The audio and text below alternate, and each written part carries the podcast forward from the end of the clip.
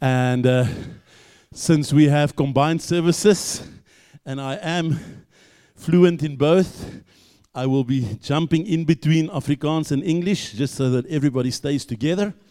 Uh, but the most important thing is Jesus is here. Dankie my broer, jy is geseënd onder die manne. Hallelujah. Are you happy to be in the house of the Lord? Was dit vir jou goed vanmôre toe jy opstaan en sê dis kerktyd? Halleluja. Kom ons loof die Here nog een laaste keer.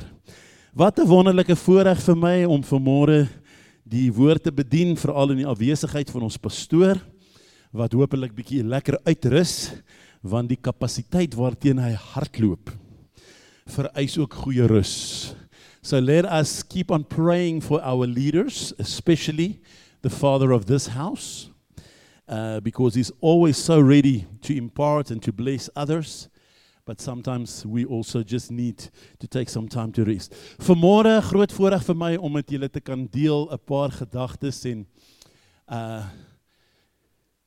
in aanloop tot die preekgeleentheid, mens weet dit mos nou voor die tyd, het ek die Here gevra en ek het bepeins en toe gee die Here nou vir my iets wat ehm um, bietjie buitengewoon is en oor die algemeen sal julle weet ek kom met 'n bemoedigende woord, ek kom met 'n met 'n vriendelike opbouende woord en vanmôre wil ek dit ook so op oordra, maar daar is ook 'n baie baie ernstige ondertoon.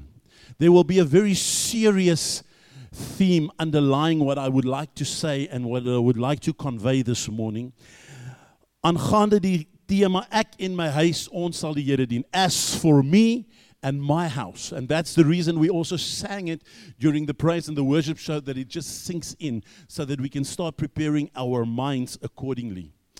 So vanmôre soos met baie ander kere gaan ek maar net laat die woord van die Here praat en dan gaan ek so hier en daar ietsie dalk by sê.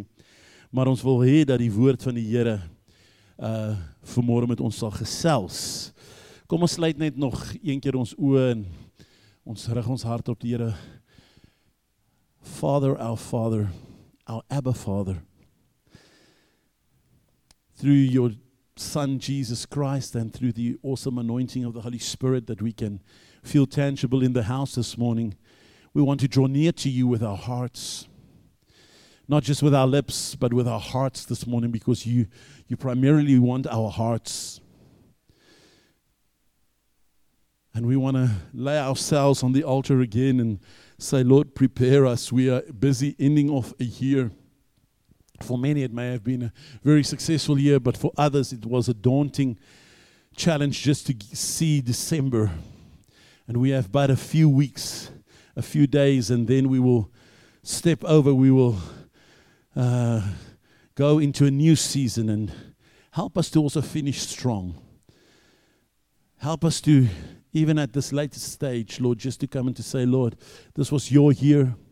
Help me to finish. Dat ek aan die einde daarvan kan sê, dit was 'n goeie jaar en dit was vir my die die die die it was the stepping stone towards a new year, a new season in which you will meet me in Jesus mighty mighty name. Hallelujah. So what I would like to just share this morning from my heart alongside uh, with this theme as for me and my house I am much aware of what's going on around us. Ons almal weet wat in Suid-Afrika aangaan, ons almal weet wat in die wêreld aangaan. Ons weet dat daar 'n tyd was wat ons met uh oorgawe gesê het ons is 'n Christelike volk. En baie van ons Christelike verskansie daar was verskans in wetgewing en dit het maklik gemaak vir ons om daardie uit te lewe. Gaandeweg het dit verander. Even though I know that the majority of our population still considers themselves to be Christian, they may not all be born again. They may not be as devout as the rest of us. And um, what I've noticed is that, especially in politics, and I'm not here to to highlight any party in particular. Personally, I'm not fond of politics because politics is not really biblical. Uh, but that's the system that we use. So we have to make the best of that, and we have to also raise our voice within that. But within the political landscape, I see that people really know how to play their cards right. Wanneer dit hulle pas, dan dan sing ons en ons uh, roep die naam van die Here aan. But when it comes to legislation, and there's been a lot of things in the media of late that is really affecting family life, Christian values, etc we don't see this Christian nation rising up. Um, even with regards to our relationships en ons verhoudinge. Ons het so versigtig geraak dat ons nie op iemand se tone trap nie. Ons het so versigtig geraak dat ons iemand nie wil afronteer nie in ons besigheid. Ehm um, wil ons net seker maak dat iemand nou nie nie van ons hou nie want dalk gaan ek sy besigheid verloor. Ek dink nou maar net aan 'n paar moontlike opsies. En ek dink in die seisoen waar ons lewe, as jy regtig wil stil word en vra dat die Heilige Gees jou sal lei. If ever there was a time for priests of a household, for mothers and fathers to take a uh, to make a declaration to say my house, my huis, ons sal die Here dien. And I want to to make this declaration, uh, give you an example of making it a serious declaration because in the scripture that we will read where it is quoted, it was never said that as far as possible, so ver as wat dit moontlik is totdat daar oppositie kom, totdat ek on, on, uh, ongemaklik voel of ek iemand anderster ongemaklik laat voel. Um, I just want to say to you that I had the privilege the eye opening privilege of visiting the United States earlier this year. And for the most part, we visited churches that were very on fire and um, did not back down on the message, and they were very outspoken. Maar ek het ook per geleentheid in kringe beweeg waar selfs in die kerk ons al begin het met om elke sinnetjie te begin met die volgende lyntjie indien u gemaklik is daarmee. If you are comfortable, won't you stand with us? If you are comfortable, won't you raise your hands? Now, the word of God says Ek wil hê dat heilige hande opgehef moet word wanneer ons in die Here se teenwoordigheid inkom. It wasn't an option, it was a very good instruction that says I want this to happen. This is what uh, the picture of worship should look like. And so uh, that, that, that was just one example that I can mention, but especially in the United States, everybody's so mindful of not offending somebody because uh, niemand gee om as die Christene geafronteer is nie. Moet tog net moenie worry oor die Christene nie. Ons kan hulle afronteer, ons kan hulle regte uh minder maak, but just don't offend other people. Don't push your message down somebody's throat. Now, I also say the best way is for somebody to voluntarily serve the Lord, even when it comes to your household. Sadly, you may raise your children in the ways of the Lord. You may teach them to pray. They may see that mommy and daddy live godly lives, and one or two of them may still lose the way or become rebellious. And I hope that this morning you will also realize that rejecting somebody or pushing somebody away will also not be the, the answer, but maintaining the standard in my household to say, you may choose to, to, to, to not associate with this, but th dis die norm, dis die kultuur in my huis. Wanneer vriende jou besoek, moet hulle weet, dis die norm en die kultuur in jou huis. Moenie toegewings maak ter wille van vriendskappe en ter wille van hom om om ander mense nie ongemaklik te laat voel nie. Dis nog 'n ander storie as jy op hulle terrein is. Maar veral op jou eie terrein, sta, stand your ground. Hallelujah. So uh, let me rather get to the word of the Lord. Uh, that was just my introduction. We're going to read a number of verses and it's going to be displayed on the screen. Uh in die boek van 1 Konings 18 vers 21. En Elia het nader gekom na die hele volk en gesê: Hoe lank sal julle op twee gedagte hinker op twee gedagtes? As die Here God is, volg hom. En as Baal God is, volg hom. Maar die volk het hom niks geantwoord nie. Hy moes dit net ophaal. Hy het met hulle baie ernstig gepraat en gesê: "Julle kan nie so hinker op twee gedagtes nie. Wees dan 'n man en neem 'n besluit." En hulle was choopstil. En vandag dink ek aan wat hier om ons afspeel. Jy weet vir baie mense is Sondag 'n kerkdag. Kersfees is kerktyd. Uh Paasfees is kerktyd. Maar dan is die res van die jaar speeltyd en partytjie tyd. En glo vir my die Here wil graag hê dat ons die lewe moet geniet. Baie bekende Amerikaanse vroue prediker het so slagspreuk al die jare gehad wat sê it's time to start enjoying everyday life. Glo my die Here sit nie daar en verlustig om daarin as ons bedroef en suur deur die lewe gaan nie. Ons moet die lewe geniet want hy het vir ons die lewe en al sy voorregte gegee.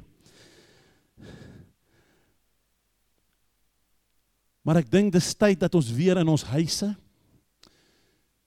'n vaste besluit neem dat ons dit proklameer dat ons hierdie deklarasies oor ons gesinne maak, oor ons families maak en sê ons dien die Here. Want ons weet op die oomblik is dit nog makliker. Ek wil vir u sê in die week stuur my vrou en my vrou eh, was in die week so bietjie Durban toe om my skoonmoeder te gaan ondersteun wat aansterk na operasie en sy stuur vir my 'n video greep van 'n bekende buite die boks evangelis En uh wat baie keer in die media is omdat hy net onverskrokke is. En hy meld daar hy word aangekla. Iemand het 'n klag teen hom ingedien wat in die howe gaan dien eersdaags. Omdat hy so uitgesproke is en omdat hy waag om vir mense in die naam van Jesus Christus te bid en selfs te sê my Jesus genees. En hy sê nogal in die video Dit sal interessant wees al die mense wat nou my Facebook post gaan like, hoeveel van hulle sal opryk na die hof en daar buitekant gaan staan en sê ons is saam met hierdie man. Want is maklik vir ons om te sê, Facebook het dit so maklik gemaak om iets te like. Facebook het dit maklik gemaak om om dit te laat lyk like asof ons saam met iets gaan, maar daar gaan soms van ons vereis word om fisies te demonstreer, fisies 'n besluit uit te lewe. En dan kan ons nie anker op twee gedagtes nie. Wanneer ons geloof uh uh aangeval word when when our faith and the exercising of our faith is in jeopardy, then it will almost be too late. We should be in the habit of defending our faith, standing for our faith, and people should know where we stand. People should always know where we stand. Hallelujah. Isaiah chapter 29, verse 13. And the Lord said, Because the, this people draw near with their mouth, and they honor me with their lips, while their hearts are far from me, and their fear of me is a commandment taught by men. So wat dit hierso sê, hulle doen al die regte goed. Hulle kom kerk toe, steek hulle hande op, hulle jabula, hulle is bly, hulle sê prys die Here. Ons Pinkstermense het mos ons taal van ons eie hoe ons praat. Baie van hierdie goeders kan ons maklik aanleer.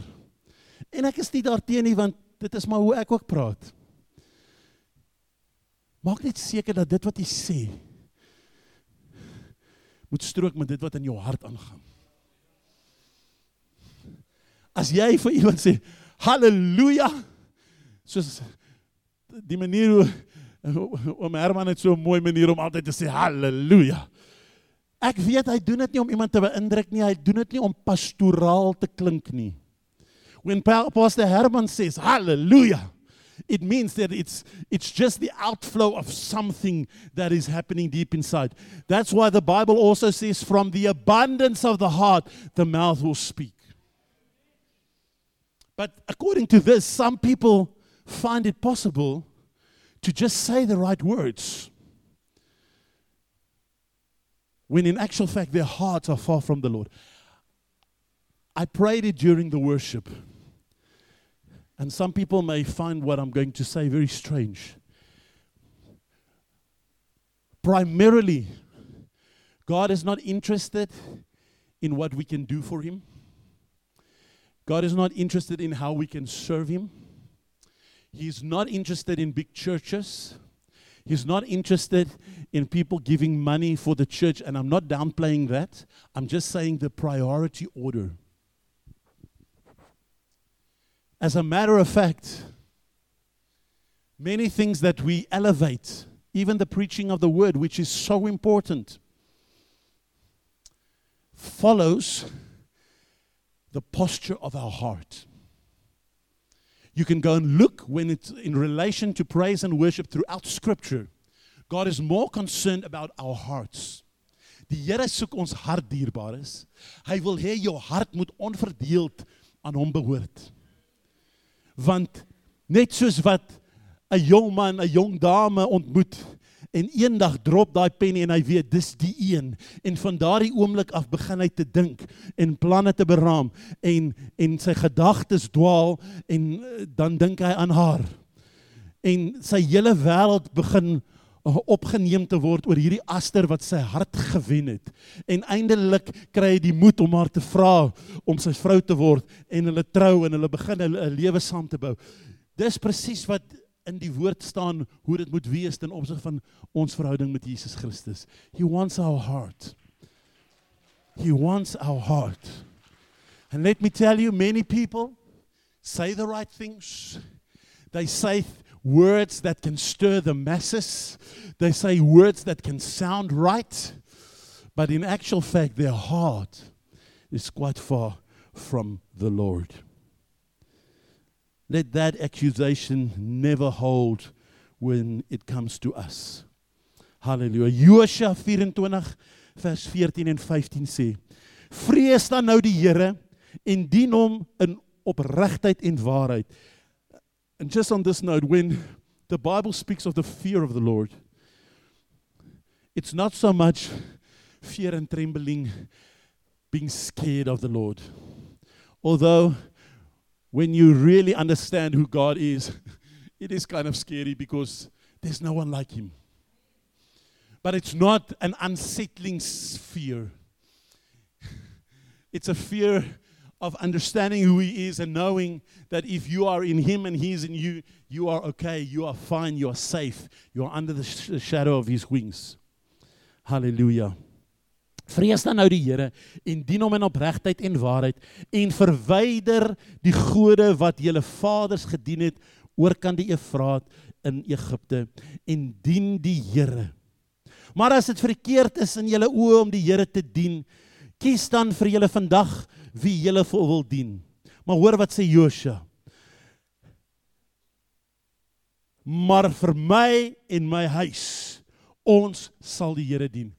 Hy het homself, hy het met die volk van die Here gepraat. Hy het gesê ons is sy volk, maar so langs die pad het julle allerlei gewoontetjies, allerlei maniere, allerlei afgodsdiens deel gemaak. En nou is dit so vermeng.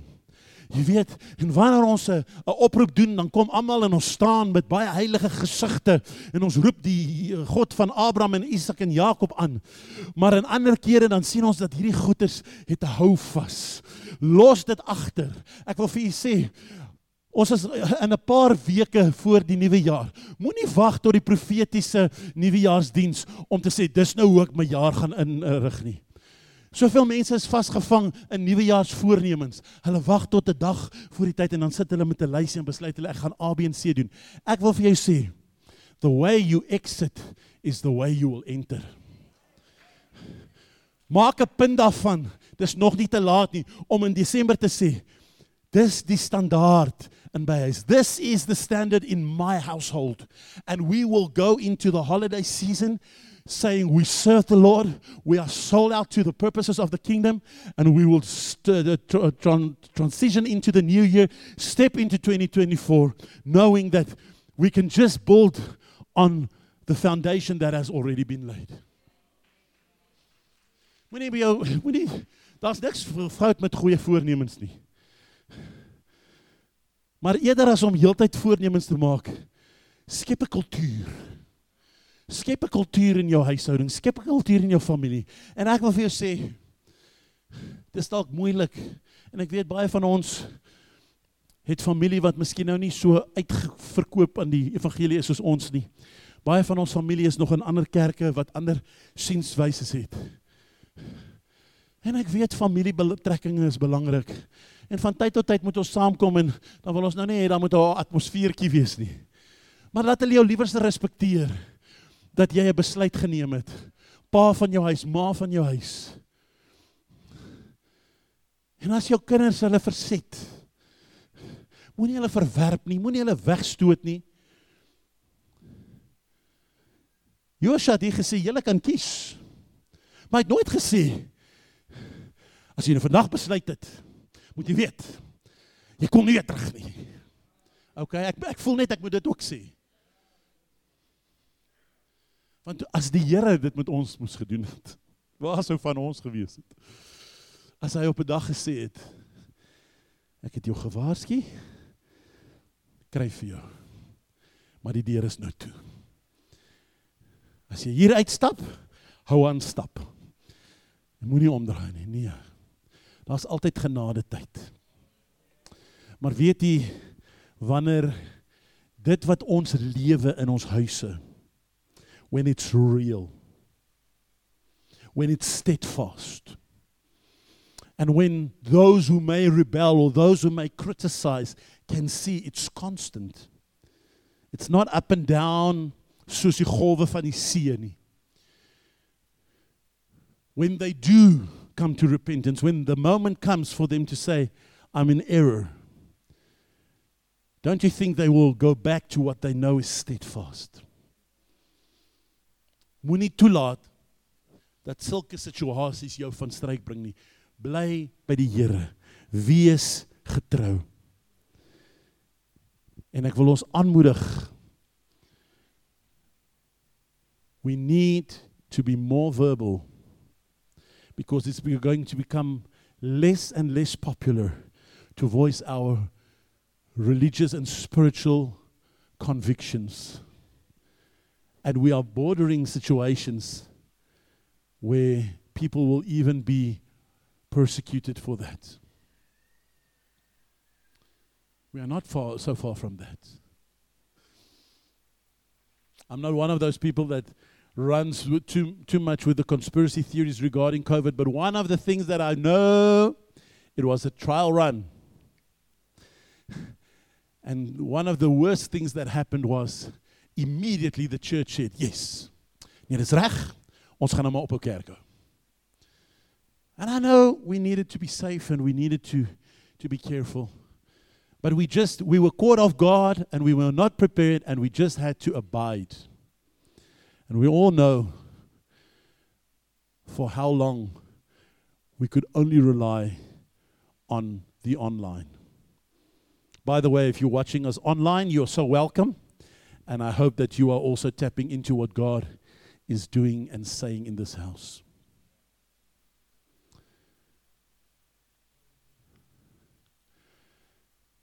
The people that know you, your neighbors, your colleagues, your family that may not visit you that often, because we all have family that we just see every now and then.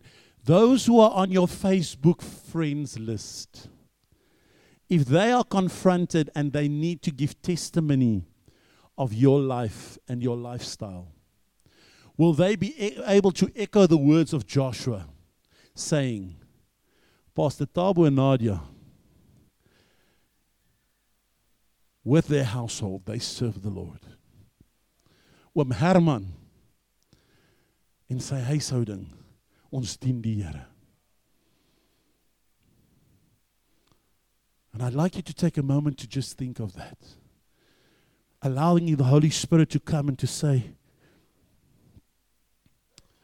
what reparations you need to make, what, what, what, what you need to adjust because I really I have this special unction this morning to say, let's not wait for the new year. I know we're all in a go slow mood. Kyk mense, ek is bietjie kapot. en as die Here wil, vertrek ons op die 19de Kaap toe vir 'n so 2 weke en ons gaan net saam met familie wees. Ons gaan net ontspan en uh dis nodig. Dis nodig. But don't delay making the right choice. Don't delay and say, okay, let me allow everybody, let me not be a party pooper. Let me allow everybody to have a great Christmas and holiday season, and then um, I'll gather the troops on New Year's Eve and say, mense, ons moet nou 'n bietjie ons sokkies optrek. Hierdie jaar gaan ons die Here dien. Nee, ek begin sommer nou man. Begin sommer nou. Moenie toelaat dat um, enigiets jou van stryk bring nie. And I want to say this especially to someone. Don't make such a big mountain of a molehill by thinking, ek het die plot so gemis. Hoe gaan ek terug op koers kom? No, it's just a matter of saying, Lord, I need you. Oh, I need you. I'm coming back to a heart of worship. If you don't know how to pray, there's a lot of songs that can help you. There's a lot of scripture that can help you. I'm sure there's a lot of friends sitting around you that will be able to help you. Our pastors. Don't postpone. Don't delay. And I don't know why I'm saying this because I hardly ever go this route. But we don't know what tomorrow brings. And mum or dad or grandpa, maybe you raising your voice for a last time will be the, the one anchor of hope for your family until your voice becomes quiet. And there's no one to do that. And unless we have created that culture, unless we have set the precedent in our family and a household, it may not be perpetuated. So miskien is dit tyd om nou jou stem dik te maak en te sê ons het lekker aangejaag, maar ons gaan hierdie jaar op 'n goeie noot afsluit. Ons gaan ons harte terugbring na die Here toe en net sommer stuur sommer 'n ons moet daai familiegroepies. En daar's altyd iemand op die familiegroepie wat stuur. So stuur jy bietjie en sit daai versie op van Josua. Laat almal net weet. Ek en my huis ons sal die Here dien.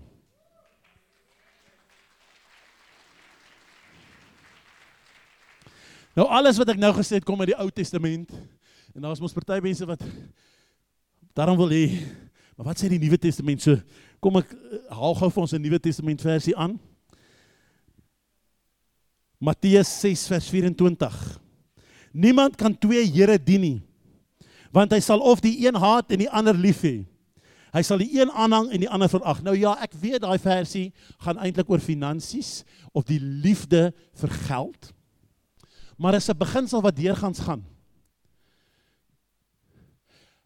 As 'n ek het nou politiek aangeroer en ek het geen beha daarin om politiek toe te gaan nie. Maar as jy staan vir 'n spesifieke party, ongeag wat die manifest nou is, ons gaan net oor die beginsel. Dan kan jy nie 'n ander party se binnekring vergaderings gaan bywoon en saam met hulle ook gesels nie. En daar's mense wat dit doen en wanneer hulle uitgevang word, dan sal 'n groot moeilikheid. Wanneer ons by 'n sekere onderneming werk, dan laat hulle ons soms 'n kontrak of 'n klousule teken.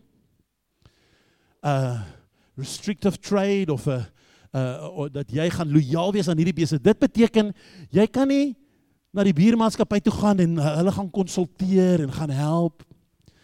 En uh, so aan die ek het my kinders was gister daar in die ooste van Johannesburg by 'n 'n 'n mall 'n wandelaan, dis 'n mooi woord wat ons nie gebruik in Afrikaans nie. Groot winkelsentrum waar ek bitter baie jare laas was en ek net gedog dat ek hulle ietsie gaan wys van waar ek rond gekerjakker het in my jong dae. Ons eet toe by 'n restaurant wat onbekend is. En uh deel van die maaltyd was daar eieringe. En ek dink so by myself, wie ook al hierdie eieringe gemaak het, het eers by die spoor gewerk. Want dit is presies dieselfde. Alright, so as jy al ooit by die spoor was hier die eieringe geëet, dan weet jy spoor se eieringe is uniek. Nou nou daar's 'n restaurantjie in in Eastgate waar iemand by die spoor gewerk het. Want dis wat soms kan gebeur is dat jy die geheime of die suksesse van jou maatskappy aan iemand anders bekend kan stel en sodoende jou eie saak of die maatskappy se saak helder. So it just doesn't work like that. We can't serve two masters. And you may be able to at this stage juggle having one foot in the church and one foot in the world. But let me tell you ask young people whether you can skateboard with a foot on two uh, on, on, on, on, on one skateboard and another foot on another skateboard. You will hurt yourself to the extent of landing in the hospital. All right?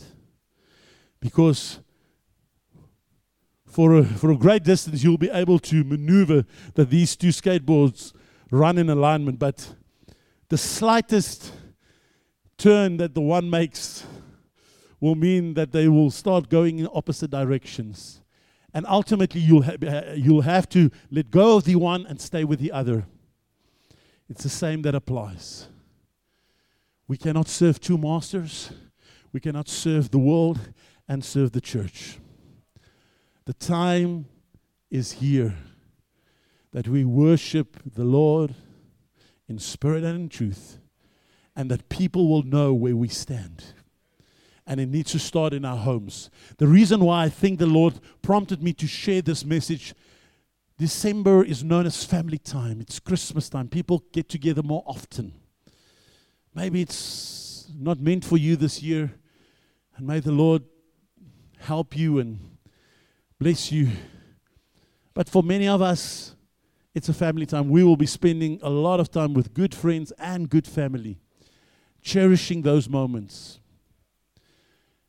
And one of the things that I thank the Lord, and my wife has given an impromptu introduction to this during the worship, is that our close family are all very committed, and we are about three pastors in, in the family. And others that might as well have become pastors because they really live devoted lives to the Lord. Not everybody has that privilege. If you have, cherish it and make sure that nothing can rob you of that. Moenie toelaat dat enige iets moenie jou erfdeel verkwansel nie. Moenie toelaat dat iets jou erfdeel kom wegrokkel nie. Verdedig dit met alles wat in jou is. Halleluja. Sekarabayendirigisan. I've managed to stay within my time.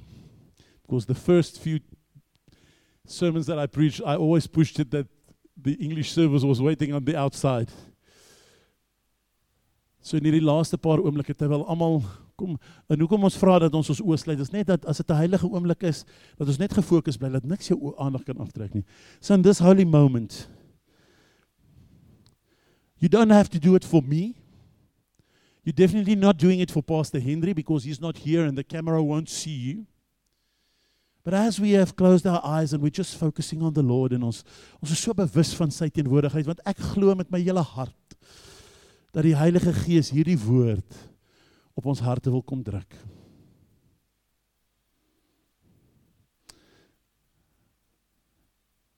I want to challenge you just as a as a display of allegiance. Net om te sê, ek gaan dit nie uitstel nie. Ek gaan nie wag tot die nuwe jaar wanneer ons almal die die nuwe dinge en die nuwe gewoonte feeling het nie. Ek gaan dit nou doen net om seker te maak. Ander moet dit sien, ek moet dit self sien en die belangrikste, die vyand moet dit sien. If you want to declare with me as for me and my house we will serve the Lord. Maybe you're a child. Miskien is jy 'n kind en pappa en mamma is nie hier vandag nie. Maar jy wil opstaan want jy sê ek wil my ouerhuis wen vir Christus. Ek wil my familie in die koninkryk inbring. Dan staan jy op. So let's do that and then I will want to bless you as we stand together. Don't stand feeling compelled. But if you have this conviction this morning, let's just stand and make this corporate declaration as a church before the Lord. Ek in my huis, ons sal die Here dien. Staan saam met my as jy gelei voel. Dan doen ons dit asseblief. Halleluja. Dankie Jesus. Here, wat 'n wonderlike gesig. Ek profeteer, ek bid, ek roep dit uit oor Suid-Afrika dat gesinne sal begin opstaan, dat gemeentes sal begin opstaan, dat gemeenskappe sal begin opstaan en sê hierdie regte van ons wat julle onderdruk, hierdie opinies van die kerk wat julle uh, uh, uh, een kant toe skuif en sê dis nie belangrik nie. Hierdie uh uh onregverdige behandeling dat ons mag geafronteer word, ons moet tog net nie op iemand anders se tone trap nie. Dit eindig want ons sal sê, ons sal sê ons behoort aan die Here. As for me and my house, I we will serve the Lord. We will stand up for truth and justice. Hallelujah. Dat die kerk sal sê ons staan saam met Israel. Ons staan saam met die volk van die Here. Ons staan vir reg en geregtigheid, nie net in die Midde-Ooste nie, maar oralste oor die wêreld dat ons sal staan vir die die die die insetting van die Here vir die vir die woord van die Here en vir sy uh verordeninge dat dit weer 'n prioriteit sal wees. Ons weet wat Suid-Afrika nodig het is dat ons weer terugdraai met ons harte. Nie net met ons monde nie. But that we will turn our hearts towards God. Hallelujah. Thank you Jesus. Kishandarabakusianda. Hallelujah. Here ek sien hierdie pragtige gemeente vanmôre van links na regs, bo na onder in the mighty name of Jesus, the, the, the, anointing of the Holy Spirit will seal the commitment that everybody is making by demonstrating to stand and say, We will serve the Lord. Hallelujah. Kira masi endere. Neem asseblief die sitplek en ek is so te sê klaar. Hallelujah.